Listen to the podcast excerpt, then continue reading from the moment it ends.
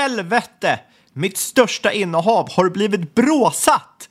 Och nu är portföljen ner 50 procent. Nu kommer verkligen frugan lämna mig. Brukar låta så här hemma hos dig. Är du trött på att bli bråsad? Ja, då ska du prenumerera på Dagens Industri för de senaste börsnyheterna, tips, råd och analyser.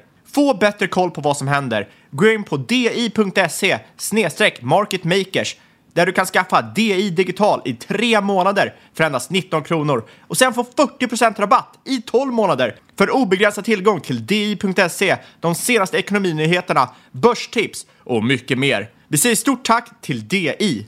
I'm amazed how many people own stocks. They, they would not be able to tell you why they own. They couldn't say in a minute or less why they own. Actually, you really press them down, they'd say the reason I own this is the sucker's going up. There's enough cash in the financial system, and there's an infinite amount of cash at the Federal Reserve. An infinite amount Put of cash. Put that check in a money market mutual fund. Then we'll reinvest the earnings into foreign currency accounts with compounding interest, and it's gone. So they had to do something. All they had left was just to print money and start buying things. And that's what they did. Quick buck artists come and go with every bull market, but the steady players make it through the bear market. They say money can't buy happiness. Look at the fucking smile on my face. Hej och välkommen till ett nytt avsnitt av Market Makers. Hur är läget med dig den här veckan Fabian? Det är fantastiskt, en bra vecka för Fabian. Solen skiner, börsen är upp och det är väl upp oavsett vad du äger. Så det är ju trevligt för alla som sitter här och lyssnar och pratar. Exakt, det är kul när alla kan njuta lite grann. Eh, den här veckan ska vi göra det igen. Vi har hittat en spännande Twitterprofil som inte, är så, inte har så pass mycket följare. Det är lite våran edge att vi hittar duktiga Twitterprofiler innan resten av marknaden gör det. Och den här veckan ska vi snacka med Stockpix Invest. Ja, otroligt intressant investerare med en intressant investeringsstrategi som jag tror ni alla kommer uppskatta. Ja, det blir mycket fokus på låga P tal och det har ju den här podden eh, haft lite brist på tidigare, så det kanske är bra i de här tiderna med högre räntor och lägre värderingar. Men innan vi hoppar in på intervjun ska vi bara påminna om Robomarkets event den 16 juni klockan 17.30. Där kommer det vara mat, det kommer vara dryck, vi kommer hålla presentation om marknaden, vi kommer ha gött aktiesnack eh, efteråt. Så vill du hitta alfa, då ska du komma till det eventet. Ja, någonting vi kommer återkomma till i dagens avsnitt är det här med man ska ta investeringar med låg risk och det här är ju extremt låg risk. Du kommer få intressant information, intressanta diskussioner, gratis mat och dryck. Jag ser inte hur man kan förlora på den här traden. Eh, 16 juni 17.30 finns en anmälningslänk i avsnittbeskrivningen. På restaurang Grodan i Stockholm dessutom. Ja, bra att du tillägger det. I Stockholm alltså. Men man kan också förstås resa till Stockholm, det är det värt. Innan vi hoppar in på dagens avsnitt ska vi påminna att det inte är någon rådgivande rekommendation. Vi berättar om vår process, hur vi tänker, gör alltid din egen analys och glöm aldrig att alla investeringar är förknippade med Risk. Ja, och vi är återigen sponsrade av Robomarket som sagt. Det är en europeiska multi-asset-mäklare med över 12 000 instrument att handla. Du kan gå lång, kort, CFDS, SPAC, CTF, index, råvaror, valutor, givetvis krypto också förstås. Eh, det är enkelt att välja hävstång och dessutom har man valutakonton så man slipper onödiga växlingsavgifter. Eh, och man har svensk närvaro, svensk kundsupport och man är reglerad av tyska finansinspektionen. Och framförallt har man otroligt attraktiva villkor med låga courtage och tajta spreadar. Och tillsammans med Robomarkets lyfter vi varje vecka någon intressant investerings eller trading idé som du kan utforska vidare på deras plattform. Och vad tänkte vi prata om den här veckan Fabian? Jo, det har ju varit ett otroligt rally i S&P 500 senaste veckan. Från interdagslägsta så är vi väl upp cirka 10-11 procent eh, när vi pratar eller när vi spelar in det här menar jag. Och eh, det har varit ett väldigt starkt rally om man kollar, histori om man kollar historiska mått. Det har straffat Bears väldigt hårt, eh, fått in många bulls igen, många som börjat jaga uppsidan här. Och eh, då kan man ställa sig frågan, är det här botten eller är det ett bear market rally det handlar om? Och grejen med bear market rallys, de brukar vara otroligt knäckande.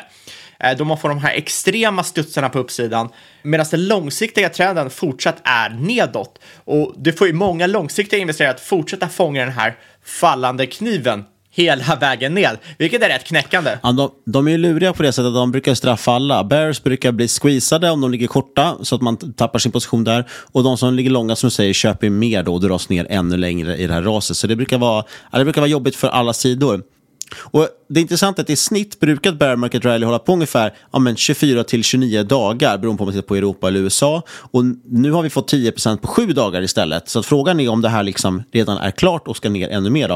Eh, det är ju ändå mycket orosmoln som pekar på en fortsatt nedåtgående marknad. Vi har avtagande tillväxt, eh, hög risk att vinstestimaten är för höga för många bolag eh, och ja, Enligt en undersökning till exempel av Morgan Stanley så känner också amerikanska konsumenter av den höga inflationsnivån. Över 50 procent säger att de tänker dra ner på sitt spenderande kommande sex månader på grund av inflation. Och främst handlar det om att dra ner på överflödiga kategorier som restaurangbesök, nya kläder med mera. Ja, och viktigt påpeka där också när du sa eh, ett bear market rally går i snitt 10% på 24-29 dagar. Och nu har det gått 10 så, så, att man inte bara tror att det fortsätter i 29 dagar. Eh, utan det är ju själva nivån där och nu har man ju nått de här typ 10 procenten väldigt snabbt. Så kan man undra, var, varför då? Ja, det här var vi inne på för några veckor, nu blir det långt här kanske. Det här var vi inne på för några veckor sedan, att vi pratade om det här med att marknaden överlag verkar gå snabbare nu åt alla håll. Så att, eh, det kanske är så att man har tagit igen det här snabbare, att vi ska ha ett kortare bear market rally nu för tiden. Ja, men trots det här liksom, stora fallet man har sett så har ju värderingarna har ju kommit ner i USA, men historiskt sett är de fortfarande rätt höga. Är, är de fortfarande rätt höga. Eh, Snitt P för amerikanska index har gått från cirka 21 till 17, men historiskt ligger det på 16. Så att du är fortfarande relativt högt värderat här, även om man tycker att det har fallit väldigt snabbt. Och eh, det är fortfarande rätt högvärderat om man kollar på till exempel olönsam tech som har fallit otroligt mycket senaste tiden. Ja, så stora frågan är helt enkelt, eh, visst P-talet närmar sig historiska snittet, men kanske ska vinstestimaten ner också och då kommer ju P, behöver ju P-talet, eller behöver ju aktierna gå ner ännu mer för att matcha det historiska snittet. Och oftast brukar man ju tuta på, på man brukar ju överdriva åt båda hållen så att säga. Så frågan är, tror du att det här rallyt ska fortsätta eller är det dags för nedgång igen? Oavsett vad man tror så går det att gå både lång och kort US 500 då, eller NAS 100 för Nasdaq på Roma Markets. Eh, jättesmidigt, ett bra sätt dels att försöka nyttja de här svängningarna i indexen, kanske nyttja bear market rallies både på upp och nedsidan. Och man kan också faktiskt använda det som ett instrument att smidigt kunna hedga sin egen portfölj faktiskt mot marknadsrisk. Vill du veta mer om Robomarkets? Besök då robomarkets.se och följ deras Twitterkonto at robotmarkets.se. Länkar finns såklart i avsnittsbeskrivningen. Är du nyfiken på att testa går det alltid att skapa ett demokonto för att lära känna och klämma på plattformen. Och som med alla investeringar är det viktigt att man förstår inst hur instrumenten fungerar. Handeln med CFDs innebär alltid en hög risk att förlora pengar och det är viktigt att vara påläst innan man handlar. Fullständig riskinformation finns på Robomarkets hemsida. Vi säger stort tack till Robomarkets. Då säger jag välkommen till podden Marcus Belander från Stockpix. Vill du först och främst för de som inte känner till dig berätta, vem är Marcus? Yes, ja, men det ska jag göra. Tack så mycket. Eh, kul att vara här. Eh, ja, men Marcus Belander heter jag som sagt. Jag är 41 år gammal. Eh, har jobbat som aktieanalytiker eh, mer eller mindre oavbrutet sedan 2006. Jag har varit ungefär tio år på Carnegie, eh, både på, på Stockholmskontoret där jag bevakar hälsovårdssektorn och på Köpenhamnskontoret där jag bevakar transport och energi. Eh, de senaste tre, fyra åren har jag jobbat på Nordea i Köpenhamn. Eh, också bevakat eh, transport och energisektorn. Eh, men för ett år sedan ungefär så sa jag upp mig och eh, tillsammans med en Eh, gammal kollega Fredrik Svanholm så har jag startat eh, en liten verksamhet som vi kallar Stockpix. Ehm, och eh, ja, men vårt koncept är ganska enkelt. Ehm, vi investerar våra egna pengar, alltså inga, inga utomståendes pengar och skriver om den processen. Ehm, så det vi försöker göra är helt enkelt ja, aktieanalys och erbjuda folk att eh, läsa med. Vi ska gå in lite mer på hur er investeringsstrategi ser ut. Men jag tänkte först bara, i och med att du har varit i transport och energisektorn, hur hamnar just den och eh, vad är dina tankar just nu om energimarknaden kan framförallt vara intressant. Det pratas ju mycket om det just nu. Ja, ja men det var lite, lite slump att jag hamnade där. Alltså, eh, jag har jobbat en del i i, i energisektorn. Jag har haft lite sommarjobb eh, eller studentjobb eh, på bland annat E.ON. Också jobbat eh, två år på ett danskt bolag som heter Ørsted som är lite danskarnas motsvarighet till Vattenfall. Ehm, så när jag fick erbjudande om att eh, börja jobba eh, på Köpenhamnskontoret för Carnegie så föll det sig ganska naturligt att, eh, ja, att, jag, att jag fick bevaka den sektorn. Ehm, alltså energisektorn idag, alltså det är, ett väldigt, det är en väldigt stor fråga naturligtvis men ehm, jag, jag, jag har fokuserat mest på, på el, eh, eller vad säger, energi eller elproduktion. Eh, för det är det danskarna är stora på. Um, och elmarknaden är ju det är en väldigt intressant marknad med, med uh, man kan väl säga många problem. Uh, inte minst när, när man får in mycket förnyelsebart i, i systemen. Alltså jag tror att förnyelsebart är framtiden. Jag tror att man kommer att lösa de problem som finns förknippat med det. Men det är klart att det ger ju upphov till en enorm volatilitet. Um, och alltså de elpriser vi ser idag det är naturligtvis inte hållbart. Det kommer ju på ett eller annat sätt så kommer det ju liksom återgå till det normala. Men, eh, men frågan är, frågan är hur, eh, alltså hur, hur lång tid det kommer att ta och hur man ska komma dit. Och, jag har väl lite någon sorts eh, hypotes om att på något sätt så kommer man att behöva återreglera elmarknaden. Alltså man avreglerar ju elmarknaden i början av 90-talet i Norden. Och eh, ja, det är liksom det, det, fungerar ju inte särskilt bra kan man väl konstatera eh, idag. Så på något vis så tror jag att, att man kommer behöva se en lite större statlig in. Tittar ni någonting på elbolag eller energibolag idag? Alltså är det någonting som du tycker är intressant att investera i eller är det en för knepig marknad just för att det är så mycket regleringar och saker som måste ske i den? Eh, nej, vi tittar inte särskilt mycket på, på energi eller elbolag. Alltså vi har tittat på något enstaka vindkraftbolag i Sverige men, men eh, som du säger så, så är det ju lite Alltså det är en knepig marknad helt enkelt och det är lite boom and bust. Alltså vissa år tjänar de jättemycket pengar och sen så andra år inga alls eller stora förluster. Så det, det är, för, det är för, för, för svårt, för riskfyllt för, för oss. Vad eh, fokuserar ni istället på för, för sektorer? Men vi är ju ganska, alltså vi tittar ju på nästan allt skulle jag vilja säga. Vi är allätare. Um, vi fokuserar väl, eller vi försöker utesluta sånt som vi känner att vi inte kan förstå. Alltså, eller där det finns allt för mycket bolagsspecifik risk. Till exempel biotech är ju, är ett exempel. Alltså dels känner vi inte att vi har kompetensen för att förstå den sektorn och ja, ofta de där bolagen är ju lite binära på något vis och det är liksom en det är bara en riskprofil vi inte, vi inte känner oss bekväma med. Um, ja, vi såg ett riktigt sånt extrem exempel om dagen med den här Rovac som föll väl 92 procent eller någonting på en dag. Exakt, exakt. Och sen så någonting som vi också passar oss lite för, eller vi fokuserar ju enbart på Norden ska jag säga och det är ju det är för att vi känner oss hemma där helt enkelt och eh, eh, alltså man tror i alla fall att man förstår eh, kulturen och lagar och regler och så vidare. Så ett, ett bolag som vi till exempel förmodligen aldrig skulle ge oss in i eh, enbart för att vi känner att vi inte förstår det. Det är Truecaller, alltså en, en mm. app i Indien. Vi har ingen, ingen aning känner vi. Mm. Um, Låt oss grotta lite i investeringsstrategier. Du sa till exempel med att ni inte är så förtjusta i energibolag just för att det är lite mycket boom and bust. Det skvallrar ju om att ni kanske är ganska långsiktiga i strategi. Om du skulle liksom från, från början bena ut, hur ser er investeringsstrategi ut? Och det vore kanske också intressant att höra hur det skiljer sig mellan dig och din kollega. Ja. ja, men eh, om jag ska sammanfatta den i ett ord så skulle jag nog säga att den är ganska klassisk. Alltså vi försöker eh, naturligtvis så hög avkastning som möjligt med så låg risk som möjligt. Eh, vi fokuserar bara på, på small caps för där tror vi att möjligheterna att faktiskt åstadkomma det där är större just för att det är färre som, som fiskar i den dammen så att säga. Eh, när det kommer till skillnad mellan mig och min kollega, jag tror vi är ganska lika. Um, Alltså möjligtvis, vi, vi kanske är olika på det sättet att han är kanske den optimistiska och jag är den pessimistiska. så att säga. Så att det är han som, han är idésprutan och hittar fler, fler nya case än vad jag gör och sen är det jag som liksom sitter och grottar ner mig i, alla fall de finansiella detaljerna och, och liksom försöker, försöker hitta hålen i osten som, som man säger i Danmark. Vad är det då ni letar efter för någonting? Vad är det för typ av bolag? Eh, vad kollar ni på? Vad tittar ni på för typ av värderingar och så vidare? Ja, men vi, vi, vi gillar ju vad ska man säga, kvalitetsbolag. Alltså bolag med, med långt track record som har gjort det bra i lång tid. Eh, som har liksom en ganska stark eh, Eh, position eh, i förhållande till konkurrenter.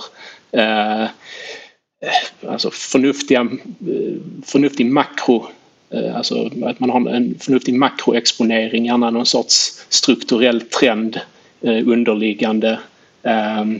Och så ska vi naturligtvis inte, vill vi såklart inte betala för mycket heller så att vi, vi tittar sällan på bolag som, som har P tal på över kanske 30 gånger eller någonting.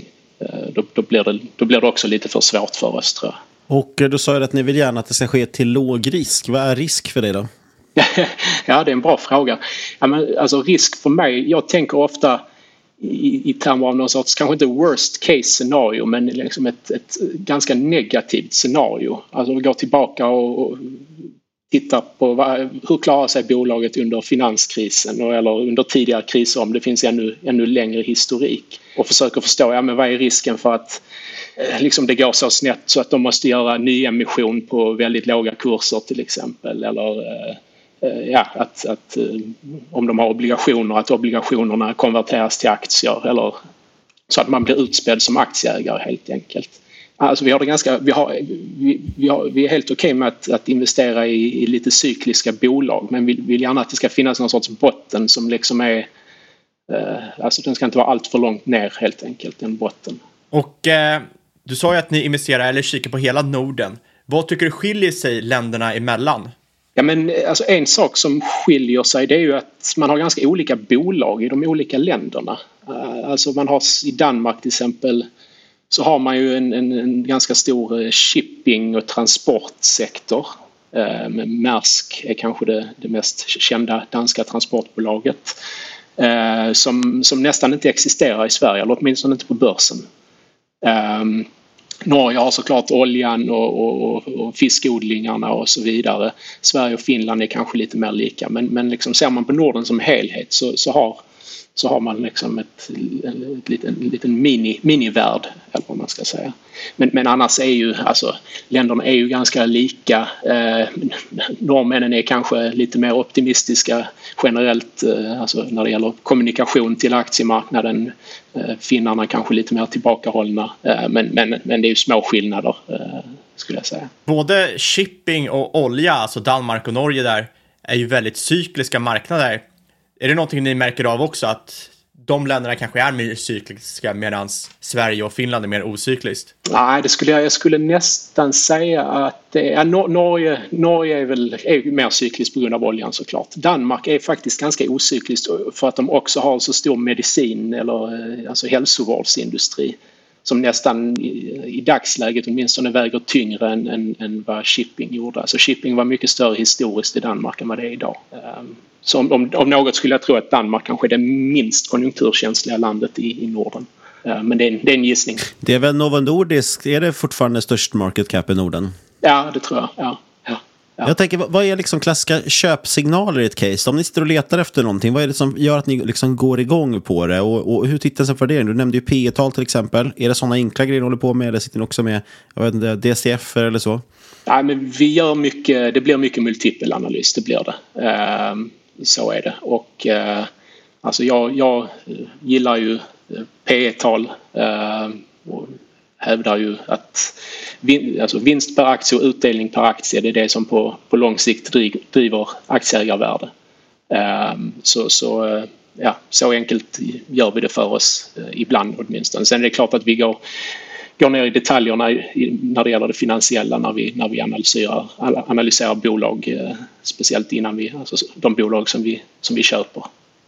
Ehm, men, men det vi går igång på alltså det är ju eh, jo, men det, det, är ju, det är ju ett, ett, ett, ett vettigt P tal där man liksom eh, lätt kan räkna hem aktien på ganska, inom ganska kort tid helt enkelt. Eh, vi brukar säga att vi, vi siktar efter 50 till 100 procents avkastning på 3 till 5 år. Ehm, och det, ja, det, det är klart, tar man, ska man ha 100 procents avkastning på, på tre år då kräver det förmodligen någon sorts multipel expansion. Ehm, men, men annars så, så, så liksom vill vi ha bolag som helt enkelt växer vinsten och delar ut pengar så att vi ska få en förnuftig avkastning utan eh, multipel expansion egentligen. Um, och om man vänder på det, vad är klassiska säljsignaler? Vad får er att eh, bli lite oroliga när ni läser på med ett case? Ja, men säljsignaler är ju alltså man, man tar aktier som man äger som man redan äger ehm, så är det ju om det, någonting i caset ändras.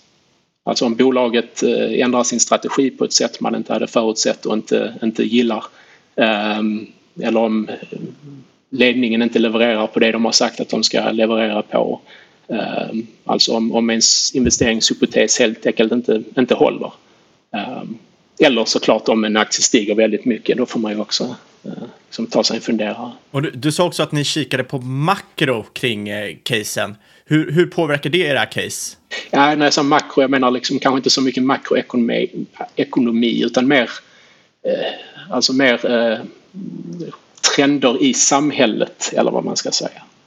Eh, vi, vill, vi vill gärna ha eh, gärna investera i bolag som på något vis där det finns någon sorts underliggande trend som, som liksom gör att det kommer, som kommer hjälpa dem att, att växa försäljningen så att det inte bara handlar om att stjäla marknadsandel från konkurrenterna. Om ni hittar ett, ett case ni gillar, eh, gissar då på att det handlar om att som säger, det ska vara ett kvalitetsbolag, gärna till ett lågt P tal och jag gissar på att ni sätter någon form av kanske slutkurs eller hur ser liksom exit-strategin ut och hur lång kan tidshorisonten vara i ett sånt här case? Ja men som sagt, alltså, vi, vi säger att vi investerar, vi har alltid minst 35 års horisont. Men, men liksom, eh, det bästa vore ju såklart om man hittar ett bolag som bara fortsätter växa vinsten så, så att man aldrig vill sälja det.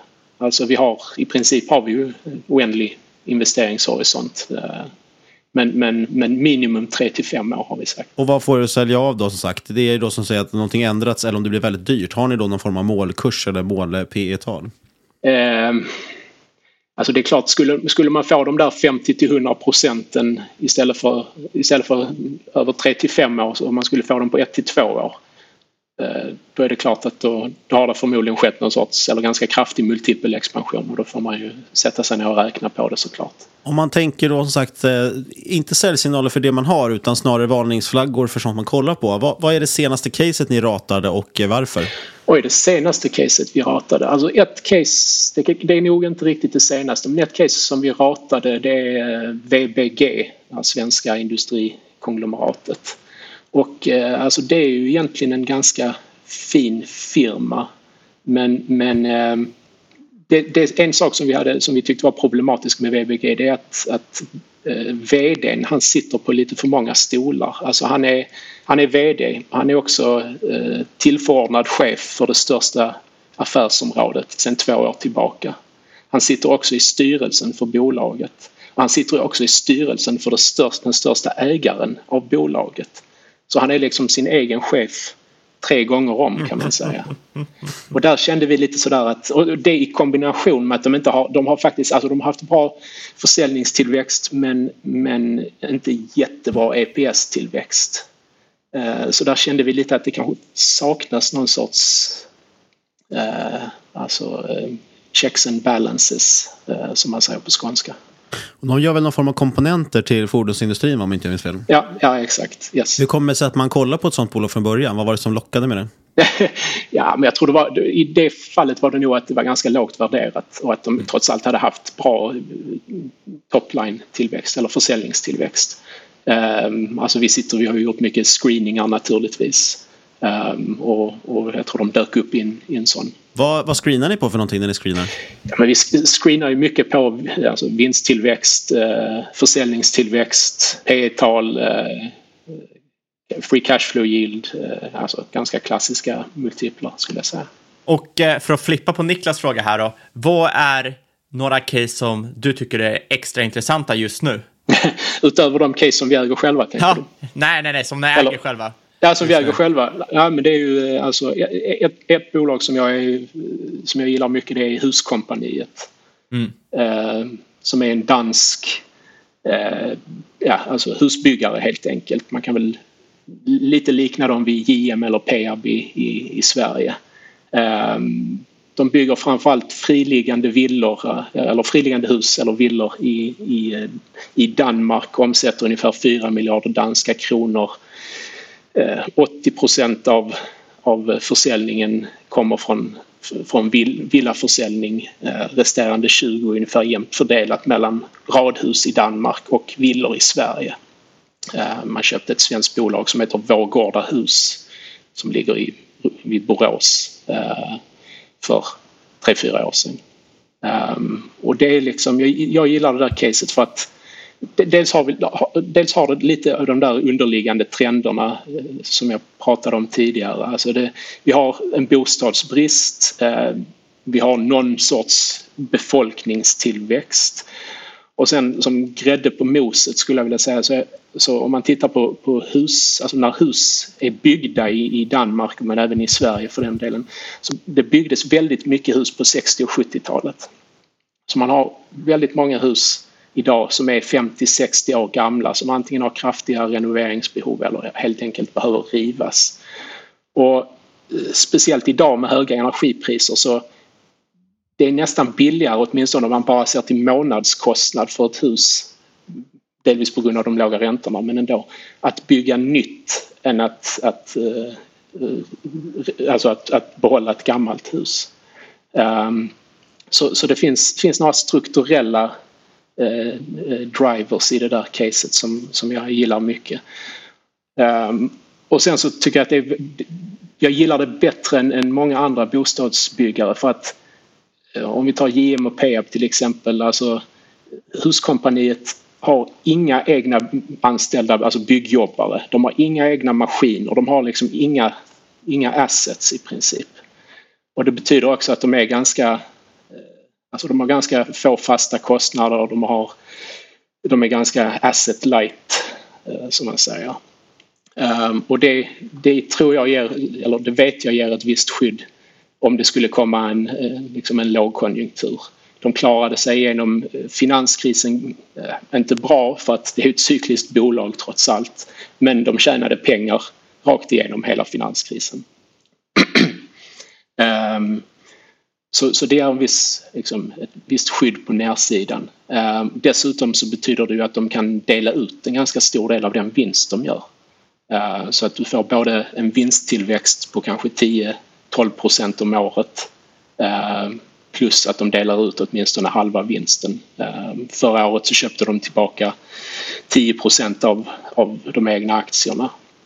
Och eh, eh det är ju det, att de kunde köpa tillbaka så mycket egna aktier är delvis för att aktien handlar på väldigt låga multiplar. Alltså då handlar den väl på PE 9, idag tror jag den handlar på PE 6 ungefär. Um, ja, jag såg den, för den är ju ner, om man tittar bara från årsskiftet då, så är den ju ner 35 procent. Vad tror du den stora nedgången beror på?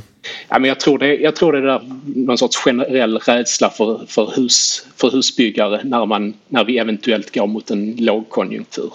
Um, och så det då i kombination på att de kanske har, jag skulle inte säga att de har liksom en ansträngd balansräkning men de har ändå nettoskuld till ebitda på 2,2 gånger ungefär. Och eh, ser man under finanskrisen så föll deras ebitda med ungefär 50 procent. Så det är klart i, i någon sorts eh, liksom, negativt scenario så skulle den där skuldsättningen kunna bli lite problematisk. Ehm, jag tror de hade klarat det men, men, men eh, ja. Hur påverkas ett så här typ av bolag i eh, till exempel en höjd räntemiljö? Alltså det är ju det är klart att högre räntor är, är, är ju liksom, det är negativt för, för bostadsmarknaden och därmed för, för husbyggarna. Samtidigt så har man ju, finns det ju det här underliggande strukturella behovet av bostäder och, och om man ser i alla fall på Danmark så har alltså husbyggandet har inte ökat på i princip 10, nästan 15 år. Så trots att räntan har fallit ganska kraftigt så har man inte byggt fler hus. Så att man kunde ju i alla fall hoppa att om inte räntorna stiger allt för mycket så, så påverkar det inte allt för mycket negativt heller helt enkelt. Jag antar att förr eller senare kommer marknaden bli för tight så du måste bygga ändå.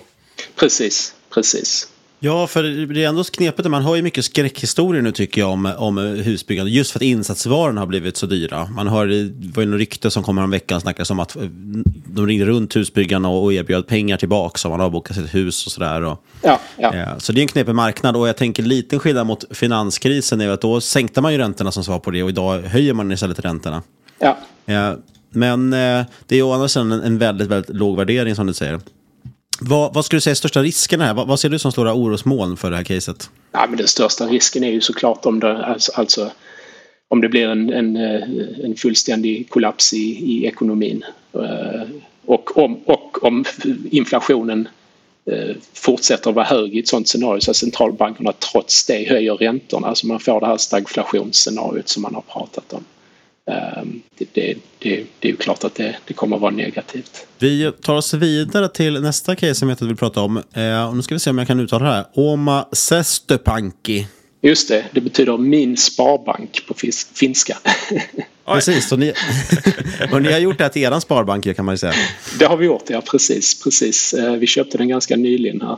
Ehm, ja men eh, Oma det är en, en, en, liten finsk eh, ganska traditionell sparbank. Alltså de eh, sysslar nästan uteslutande med bolån och lönekonto och sparkonto och Visa och Mastercard-kort och så vidare. Alltså ganska klassisk eh, bankverksamhet. Har en omsättning på ungefär 150 miljoner euro eh, vilket ger dem en marknadsandel i Finland på drygt 1 procent. Och eh, det som vi tycker är spännande med Orma det är att de, de gör lite tvärt emot vad många stora banker gör. Alltså istället för att fokusera mer på, på städerna så, så, så eh, har man fokuserat på landsbygden. Och istället för att köra med chattbottar och telefonrobotar och så vidare så, så satsar man väldigt mycket på personlig service och, och eh, och kundnöjdhet och, och det har man lyckats väldigt bra med. Man har extremt nöjda kunder och vilket har gjort att man har kunnat växa eh, 18 procent eh, intäkterna och 22 procent vinsten i genomsnitt de senaste fem åren. Um, och en annan grej som, som, som vi gillar med, med Oma det är att eh, vi, vi, tror att risken är ganska låg. Alltså man skulle kunna tänka sig återigen om, om husmarknaden eller om räntorna stiger så är det dåligt för husmarknaden. Det kommer att vara kass för, för bankerna. Men den finska bostadsmarknaden skiljer sig väsentligt från de övriga nordiska. Alltså bostadspriserna i Finland har knappt stigit de senaste tio åren. Jag tror de har stigit ungefär i linje med inflationen. Eh, folk amorterar i Finland. Man amorterar typiskt sett sitt bolån på 30 år. Och man har därför finländska hushåll har därför den klart lägsta skuldkvoten i, i Norden. Så att jag tror risken i, i, i det här, alltså kreditrisker och sånt i, i, i finska banker generellt kanske men, men, men också i Orma eh, är väldigt låga. Ehm, det ska mycket till för att det här ska gå snett helt enkelt. Jag är ju verkligen ingen bankanalytiker på något sätt. Ehm, Tittar man på P talet för Oma så ligger det på ungefär 9. Men hur ska man värdera en bank egentligen?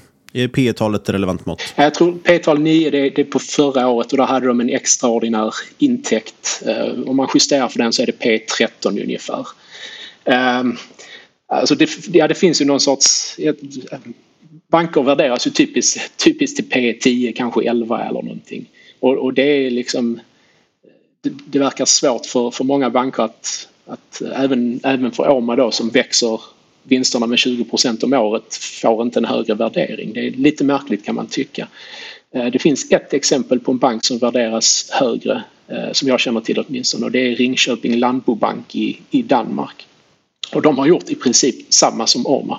De fokuserar väldigt mycket på kundservice, har väldigt nöjda kunder, tar mycket marknadsandel från de stora bankerna.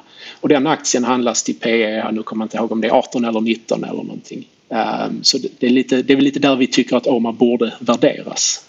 Ehm, och där, där är lite alltså. intressant, så att framtiden för banker är kanske inte digitalisering på det sättet som många tror, utan det är snarare ökad kundkontakt, ökade ja, relationer. Eller, eller en, en, en, det är säkert en kombination, alltså OMA investerar ju också mycket i digitalt, men, men, eh, men, men jag tror, tror ändå den personliga kontakten, den har ett värde. Det beror på vad det är för typ av kunder och så också tänker jag. Eh, när man inte har så mycket ärende med banken då är det väldigt smidigt att allt går digitalt och snabbt. Men eh, sitter man och håller på och jobbar med ett, vad vet jag, ett lantbruk eller man har en speciell situation på något sätt då behöver man ju kanske mer en personlig kontakt. Ex när man väl vill ha personlig kontakt blir man ju galen på att man inte man försöker få tag på sin bank. ja, ja nej, men absolut. Nej, men en kombination är viktigt och, och kanske speciellt som du säger på, på landsbygden, alltså lantbrukare. För att om du ska låna ut pengar till en, till en, eh, en tvåa i Vasastan i Stockholm, ja men det är ganska lätt. Du vet vad den är värd. Du behöver, inte, du behöver inte ha en bankman som åker ut och tittar på den. Men om du ska låna ut eh, pengar till ett eh, halvstort lantbruk på den finska landsbygden, alltså då behöver du en lite närmare relation med kunden av många anledningar. Hur påverkas en sån här verksamhet av höjda räntor? Men om något så, så, skulle jag säga att det är positivt för, för dem. Alltså eh, för alla banker generellt skulle, skulle jag tro. Eh, alltså om, om räntorna stiger så kommer förmodligen eh, marginalerna på, på utlån att, att stiga också. Så det är, det är en, en liten hedge på det viset, eller vad man ska kalla det. Någonting som också är väldigt spännande med Oma tycker jag är att alltså de, har, de senaste fem åren har de framförallt vuxit organiskt. Men de har precis annonserat ett, eh, alltså ett samgående med en annan sparbank och det kommer att göra dem ungefär 25 procent större. Um, och det har aktien knappt reagerat på. Um, och jag tror de där, de där samgåendena kommer fortsätta för att den finska bankmarknaden, det finns, finns ett par sådana här vad ska man säga, konglomerat eller sammanslutningar av sparbanker. Uh, och, och, det verkar knaka lite i fogarna i, i några av dem. Och, och, så den här banken som nu har kommer slå sig samman med Oma. Den var del av ett konglomerat som är ungefär dubbelt så stort som Oma. Um, ehm, så, så, att jag tror det finns, finns bra möjligheter även på, på, på eh, vad ska man kalla det, ma fronten hur, hur, hur, kommer den här sammanslagningen påverka Oma positivt? Ja, men den här banken som man nu går samman med, alltså den, de har eh, betydligt sämre lönsamhet än Orma. Och där tror jag att Ormas ledning som är väldigt, väldigt duktig och har varit i banken i väldigt lång tid eh, kommer att kunna lyfta lönsamheten. Och sen så finns det ju synergier såklart på, på IT-fronten, på, på overhead costs och, och så vidare.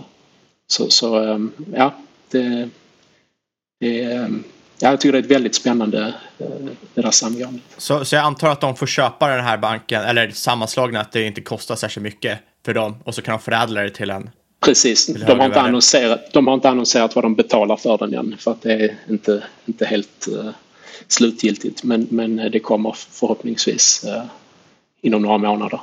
Vi hoppar vidare tänker jag till ett annat finskt bolag eh, som jag eh, tror dessutom är ert största innehav, väl? Marginellt största. Eh, ja, det kanske kan stämma, ja. Ja, ja det är nog marginellt. Ja. jag kanske ska läsa för mycket det, men eh, Kamux. Yes. Ja, men Kamux, det är ju, eh, de säljer begagnade bilar helt enkelt. Um, framförallt i Finland där man har en marknadsandel på ungefär 8% Men uh, man har också byggt upp en någorlunda stor verksamhet i Sverige har man en marknadsdel på kanske en eller två procent och, och, så har man också några, eh, några få bilhallar i Tyskland. Um, och alltså det här är ju ett rätt imponerande bygge tycker jag. Det, det startades av nuvarande vdn. Han var polis men sadlade om till, till bil, bilhandlare. Um, han startade med en enda bilhall 2001 och nu har han byggt upp det här till ja, bolag som omsätter eh, 700-800 miljoner euro eh, och har kanske 65 bilhallar eller någonting sånt. Ehm, och det vi gillar med, med Kamux det är framförallt skulle jag säga också de, de här underliggande strukturella trenderna. Alltså försäljningen av begagnade bilar professionaliseras allt mer. Eh, det säljs färre bilar på Blocket och fler säljs via handlare. Um, och det tror jag är för att alltså, vår generation kanske är lite bekvämare av oss. Man vill hellre bara lämna in bilen och veta vad man får för den än att man ska ha en massa folk som kommer och, kommer och kollar på den och sparkar däck och prutar och så vidare. Um, så, så, det är en ganska, en ganska tydlig trend. Um, och sen så tror jag att storlek är ganska viktigt eller blir allt viktigare i, i uh, bilhandeln. Uh, så att stora bilhandlare tar marknadsandelar från små. Um, och det har väl delvis att göra med att folk förväntar sig att det ska finnas ett stort sortiment. Vi har blivit vana vid att kunna välja och vraka så att säga.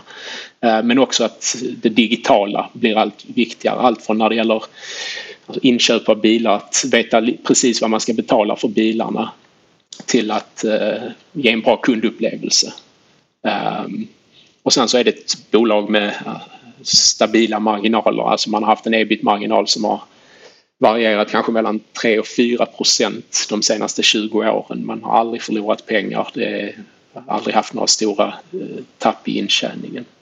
Ehm, och så är det, det är klart det är ju en, en lite konjunkturkänslig verksamhet kunde man väl tänka sig att eh, om ekonomin eh, blir svag så, så kanske man väntar med att köpa den där nya bilen. Men men, men begagnat-marknaden får väl ändå lite blir lite mindre drabbad än nybilsförsäljningen. Kan man ha. Ja, det är det jag tänker. Begagnatmarknaden har ju varit extremt het nu istället. eh, Just för att det inte går att få tag på nya bilar. Det är så långa väntetider på dem. Framförallt om du ska ha ett batteri i dem.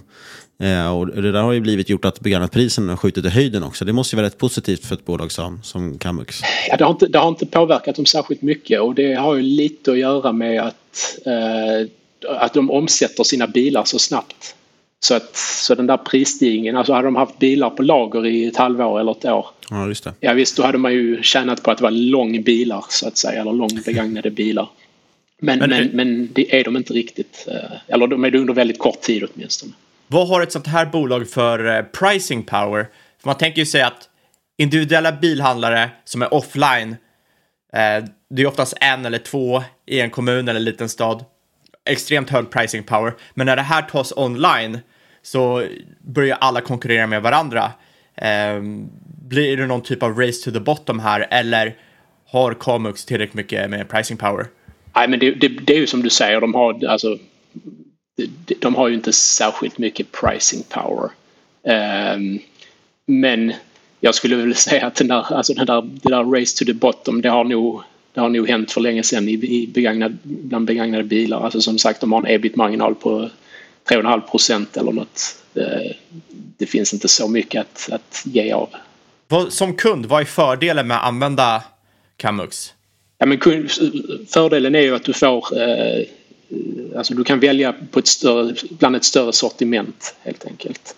Ehm, och sen så kan du också om man ser det som en fördel eller ej men, men du kan också köpa kringtjänster, alltså diverse garantier och, och så vidare som du vet att en stor försäljare kommer att kunna leverera på de där garantierna medan om du köper det från på Blocket eller från, från en, eh, någon med en bilhall så kanske de inte riktigt ja, har samma möjligheter att erbjuda den typen av tjänster. Och bilarna är liksom besiktade, undersökta. Så. De är, yes, absolut, yes.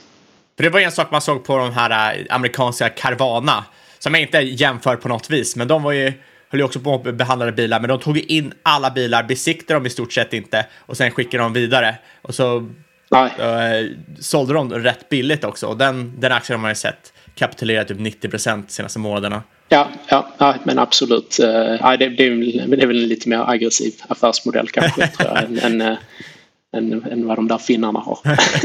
Jag tänkte bara just apropå pricing power. Eh, jag har ju själv ganska nyligen hållit på både sålt och köpt bilar. Eh, och, och det jag tänker på också är att ah, hela anledningen till att man vänder sig till en bilhandlare är ju, då är man ju beredd på att betala ett litet överpris för att man får tryggheten som säger att man, man känner sig att man inte kommer bli lurad på samma sätt kanske som om man köper av någon på Blocket och sådär. Nej, precis. Eh, så jag kan verkligen tänka mig att eh, ja, så länge man får behålla sina 3-4 procent, det är inte det som kommer avgöra liksom, vilka man går till. Nej, nej, exakt. Och jag tror exakt. också som du säger att de flesta har nog ungefär samma. Det, har, det racet har nog redan varit liksom, att sänka marginalerna. Ja, ja. Istället blir det ju eh, nå- någonstans liksom, nöjdheten med att, som du säger, stort sortiment, då kan man snabbt filtrera fram vad man behöver för någonting och det, man hittar någon bil och sådär. Man orkar inte kolla på så många olika sidor heller. Utan man vill ju gärna gå in på en och, och hitta allt det man behöver. Ja, nej, precis, precis. Och de, alltså, de stora förhandlarna, alltså Kamux och andra, de kan ju köpa in från, från hyrbilsföretagen till exempel. Alltså köpa in väldigt stora volymer. Eh, vilket väl är svårare för en liten, liten bilhandlare. Jag upplever också att det känns som att säljidén har förändrats mycket. Förr var det ju som att man sålde mycket via Blocket och så, men idag vänder sig många också till bilförsäljare eller de här förmedlarna som liksom, ja men likt Price Runner eller något, de tar in du skickar in det här är den bilen jag har och så skickar de ut alla sina bilhandlare och så får bilhandlarna egentligen buda upp. Och där får man förstås en prispress då. Ja. Eh, men det gör ju också att de får in mer bilar att sälja. Ja, Eh, precis. det här är lite dyrare än de andra bolagen. P18 handlas där till. Hur, hur tänker ni kring värderingen på det här bolaget? Jo, men den är, det är som du säger, den är lite dyrare. Men, men eh, eh, det tror jag vi tycker är okej. Dels för att, eh, för att är, vi upplever det som lite mer stabilt kanske. Alltså att intjäningen är lite mer, eh, lite mer stabil än, än, än den potentiellt sett kunde vara i till exempel Huskompaniet. Um, och sen så tror vi också bara att det finns, alltså den här, jag tror idag, idag så görs fortfarande ungefär 50 procent av alla begagnade bilaffärer eh, via ja, Blocket eller liknande. Så att det finns liksom enorm eh, marknadsandel att ta här. Um, så, så det, det, är, det är en, en, lång, en lång resa man kan vara, på, vara med på här, tror vi. Ni har ju i dagsläget, kollar man på er hemsida så har ni i dagsläget fyra stycken innehav egentligen och en ganska stor cashposition. Eh, varför har ni så mycket, mycket kontanter just nu, eller likvider? Ja men det är ju lite, alltså, vad ska man säga, lite för att vi startade Stockpix i december 2021, så för sex månader sedan. Och innan vi startade så sålde vi allt vi ägde då för att kunna liksom starta om från, från början så att säga. Så det, det är lite ja, slumpen eller vad man ska... Och re, rent allmänt, gillar ni att köra väldigt koncentrerat? Ja, det, det gör vi. Alltså som jag sa i början här så vi försöker att undvika bolagsrisk eller minimera bolagsrisken kanske mm. jag ska säga. Men, men däremot så accepterar vi nog ganska hög portföljrisk. Vi brukar säga att vi ska ha 10 innehav, kanske 15 max. Mm. Uh, men men uh, det är också alltså delvis för att uh, liksom vi, det, det, gör att vi kan vara ganska kräsna med vilka bolag vi köper. Eh, och det gillar vi.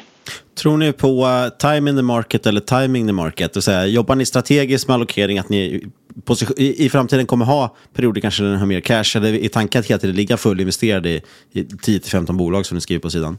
Nej, tanken är nog att vi ska ligga mer eller mindre fullinvesterade hela tiden. Uh, sen osvuret är bäst men, men, uh, men det är inte så att vi kommer att ligga och liksom, jobba upp och ner den där cash, cash positionen särskilt mycket, tror jag inte i alla fall. Jag tänkte avslutningsvis här, vi kanske ändå snabbt skulle avhandla det fjärde bolaget i portföljen också. Ja. Eh, och det är ju svenska AQ Group. Yes, ja men AQ är ju, jag tänker att eh, Eh, en del känner säkert till det, det är ett svenskt eh, industrikonglomerat som har byggts upp genom förvärv framförallt. allt. man är under, underleverantör till, till diverse industriföretag. Man gör bland annat kabelkanaler till fordonsindustrin, man gör metallplattor till industriella diskmaskiner, man formsprutar plast och så vidare. Så det är inte, det är inte högteknologiska produkter kanske men, men det är ändå tillämpningar som kräver en, en, en viss kvalitet på, på de komponenterna. Um, och det är ett bolag med, med en fantastiskt fin historik. Uh, alltså man har gått från att vara, jag tror i början av 2000-talet så omsatte man 300-400 miljoner. Idag har man en omsättning på 5 miljarder. Um, man har haft en ebit-marginal mellan 4,5 och 8,5 procent genom alla år. Så att även om det är ett industribolag så, så det, det, är mindre cykliskt än många andra industribolag skulle jag vilja säga. Eller de har varit bättre på att parera nedgångar åtminstone. Um, och sen så gillar vi också verkligen bolagskulturen. Alltså man har en extremt rak och ärlig VD. Uh, ehm, jag tror det enda bolaget som har det de kallar lowlights i sina kvartalsrapporter. Alltså de pratar om highlights och lowlights. Vad har gått dåligt under kvartalet? Det tror jag inte jag har sett i något annat bolag.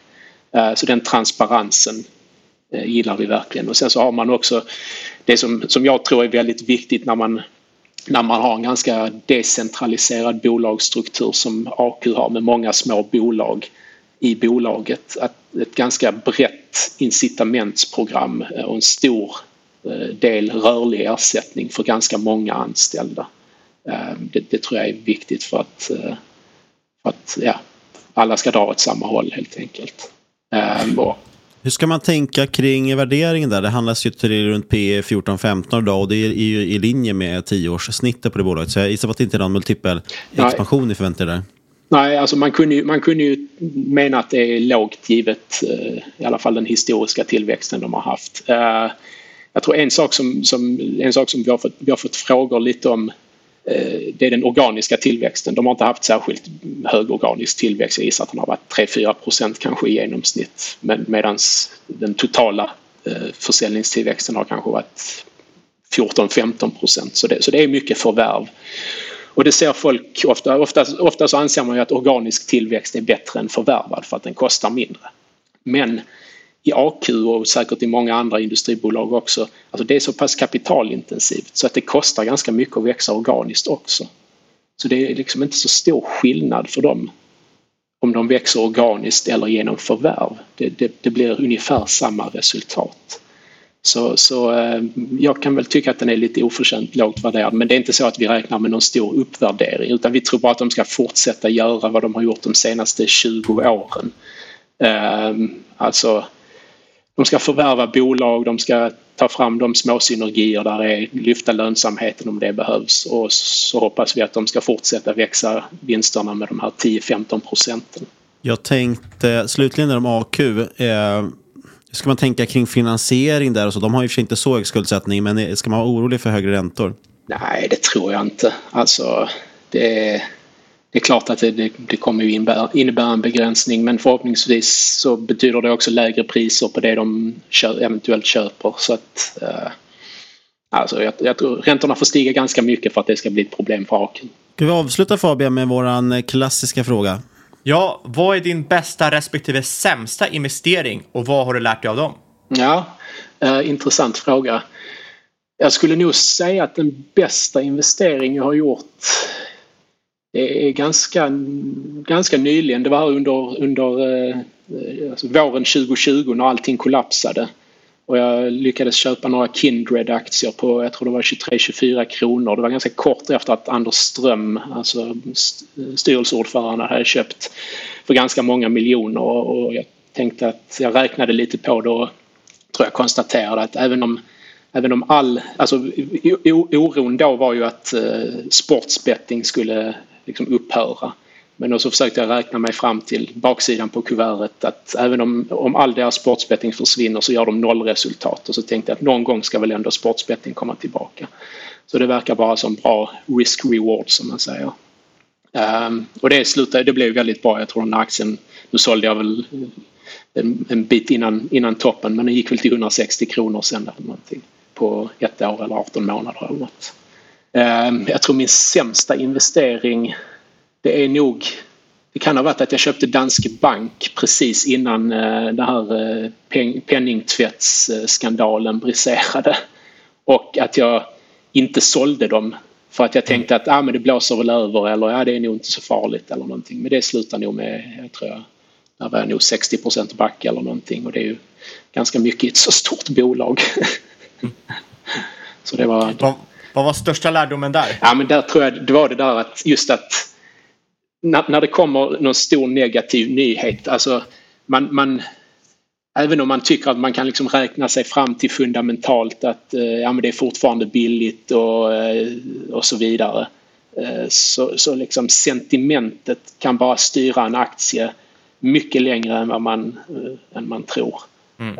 Um, så, så det där att, att vara lite, att, ha, att försöka ha, inte för det är så lätt, men att försöka ha lite känsla för vad, vad hur kommer andra att se på caset och inte, mm. inte bli för fastlåst vid sin egen analys. Liksom. Och eh, var kan man följa dig framåt och eh, Stockpix? Ja, men vi har en hemsida som eh, heter stockpixinvesting.com där man kan ja, skriva upp sig på ett litet nyhetsbrev som vi skickar ut när vi har skrivit tre artiklar.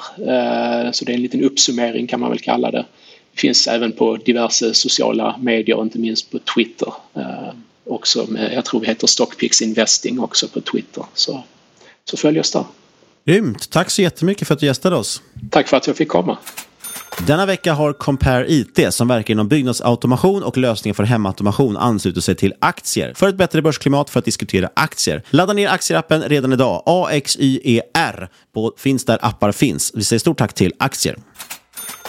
Ja, vi säger stort tack till Marcus på Stockpix. Eh, rekommenderar att gå in och kika på deras hemsida. De skriver dels om såklart sina portföljbolag, men de skriver också om alla bolag egentligen de tittar på och olika analyser. Så väldigt mycket matnyttig information där.